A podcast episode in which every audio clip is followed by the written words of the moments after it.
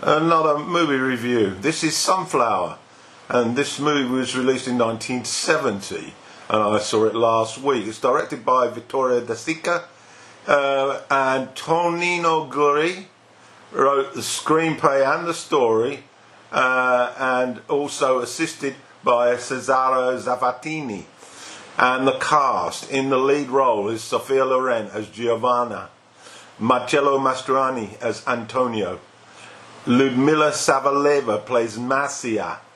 Uh, Galina Andreeva plays uh, Valentina Ivanova. And Anna Carena plays La Madre de Antonio.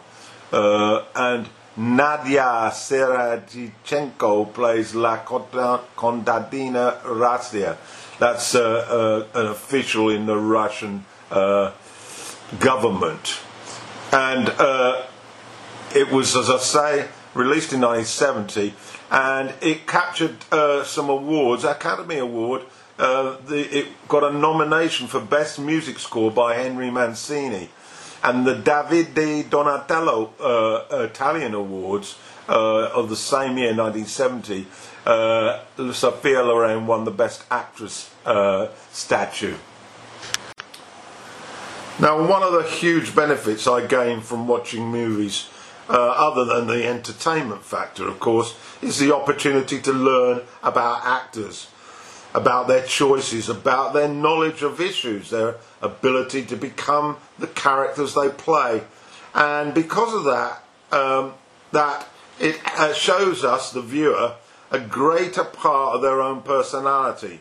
Now, Sophia Loren is one of the great examples of this.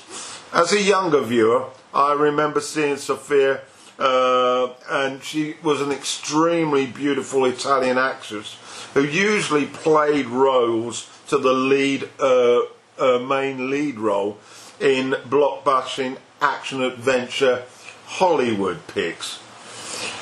For example, The Pride and the Passion. But let's just recall Sofia Cicconini was born in 1934 and began her acting career in 1950. But following her uh, relationship and subsequent marriage to Carlo Ponti, uh, she changed her name to Loren and also her public image. Although her early work was still wrapped up in Italian cinema until 1958, when Hollywood doors opened for her. Now, Sunflower, as I say, released in 70, saw her return to work with the acclaimed Italian director Vittoria, Vittoria De Sica, and she starred alongside another Italian film icon, Marcello Mastroianni. The film is in Italian, and it enabled me to explore further the huge talent that this woman has. She really is a gem, and this performance. Uh, surpasses uh, all of those Hollywood performances uh, in spades. It's a war drama, and it's on a par with her Academy, Academy Award winning performance in Two Women, which was also directed by De Sica. Uh, it's set in World War II, and it's a riveting watch. Sunflower, my review. Early scenes in this melodrama show Giovanna, played by Loren, in anguish trying to get Italian authorities to tell her what has happened to her husband, Antonio, who left Italy to fight in Russia to defeat the Red Army in World War II. The war's now over and troops are returning home, defeated, shamed, but alive, having survived a Russian winter. But where is Antonio?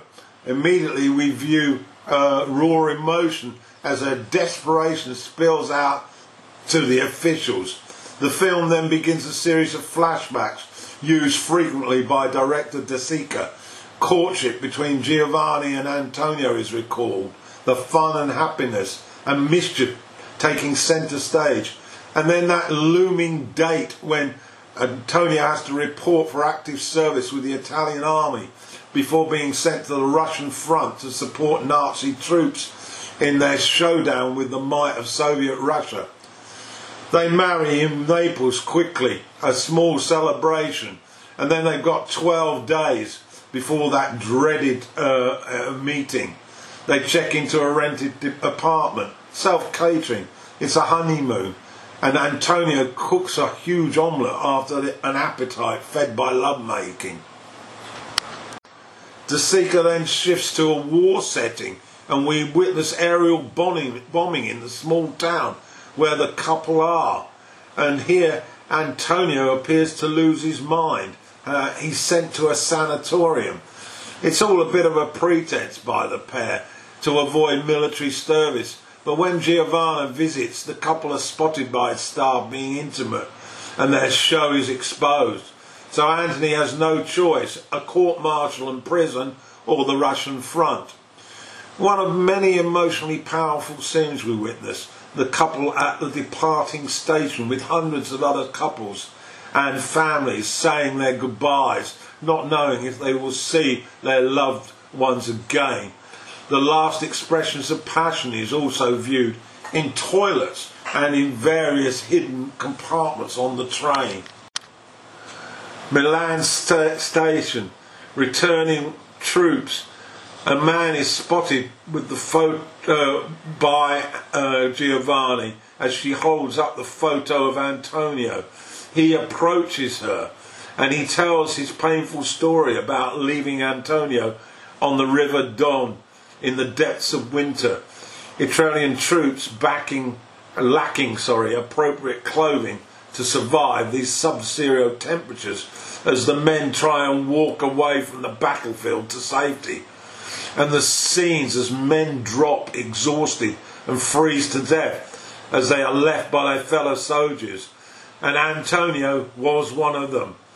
We witness this in the flashback, and its pain is transfixing de a films Russians as a comparison with with suitable clothing and skis showing their mobility. He makes a political point, I think, about the error of the Nazi high command invading Russia in the fall. The cinematography is superb, by the way, capturing the historical record, and the music score by Henry Mancini, Mancini truly encapsulates the moment perfectly. We also see a faint hope as the Italian troops see a small shack like building, but when they open the door, it's packed to the brim, so they have to return and continue the walk.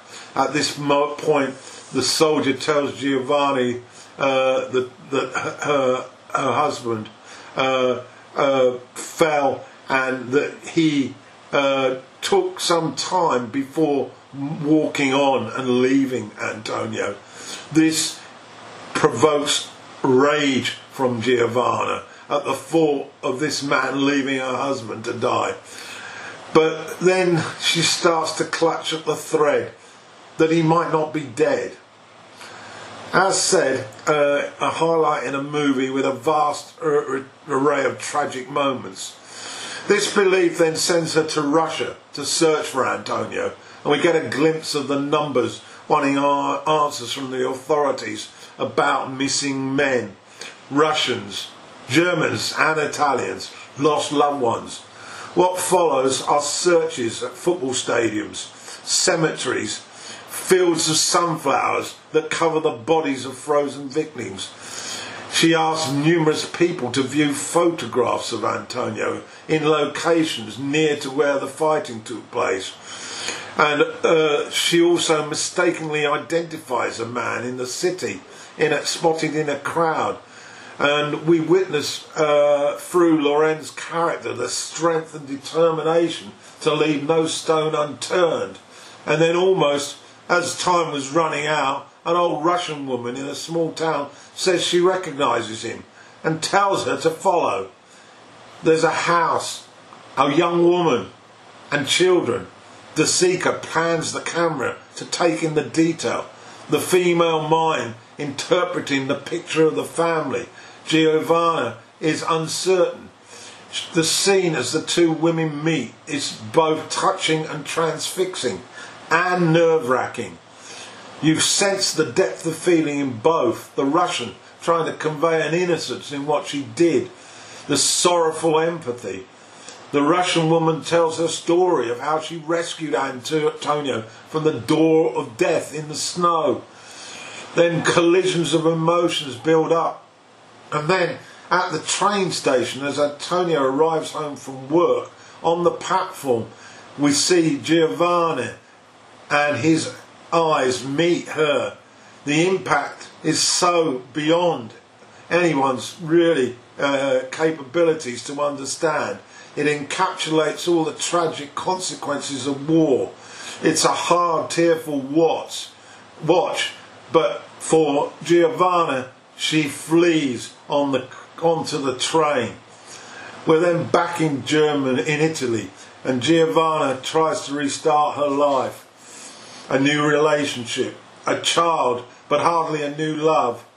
A, finding, a final burial of memories, pictures, clothes, destroyed. But in Russia, Antonio, uh, torn with guilt and reawaking feel, feelings for his lost Italian love, he must return to Milan to explain, and this he does.